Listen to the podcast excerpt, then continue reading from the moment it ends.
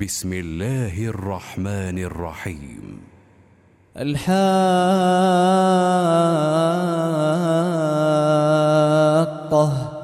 ما الحاقة؟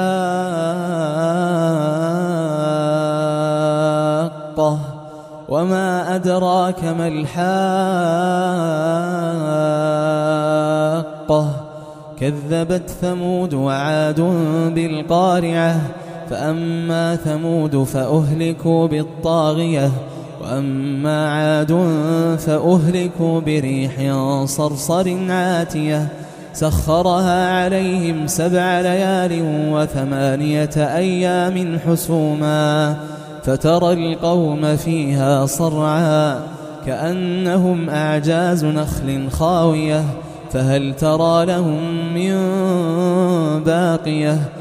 وجاء فرعون ومن قبله والمؤتفكات بالخاطئة فعصوا رسول ربهم فأخذهم أخذة رابية.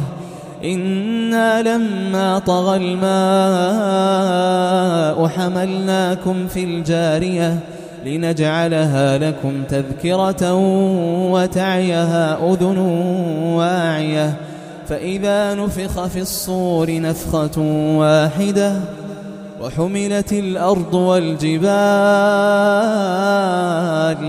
وحملت الأرض والجبال فدكتا دكة واحدة فيومئذ وقعت الواقعة وانشقت السماء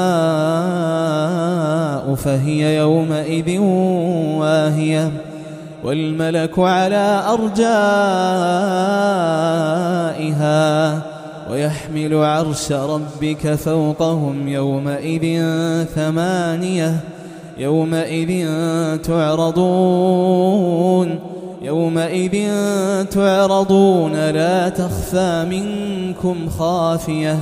فأما من أوتي كتابه بيمينه فيقول هاؤم اقرءوا كتابيه إني ظننت أني ملاق حسابيه فهو في عيشة راضية في جنة عارية قطوفها دانية كلوا واشربوا هنيئا بما أسلفتم في الأيام الخالية وأما من أوتي كتابه بشماله فيقول يا ليتني لم أوت كتابيه ولم أدر ما حسابيه.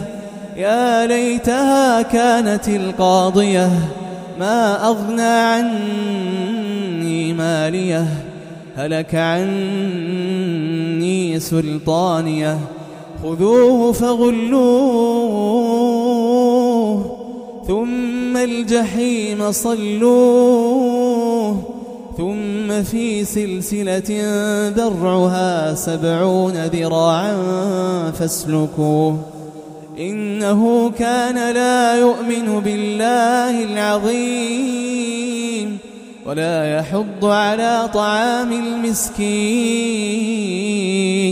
فليس له اليوم هاهنا حميم ولا طعام إلا من غسلين لا يأكله إلا الخاطئون فلا أقسم بما تبصرون وما لا تبصرون إنه لقول رسول كريم وما هو بقول شاعر قليلا ما تؤمنون ولا بقول كاهن قليلا ما تذكرون تنزيل من رب العالمين ولو تقول علينا بعض الأقاويل لأخذنا منه باليمين ثم لقطعنا منه الوتين فما منكم من أحد عنه حاجزين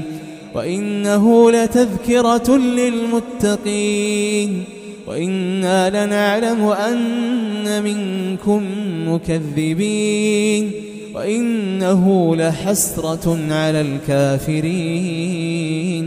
وإنه لحق اليقين فسبح باسم ربك العظيم.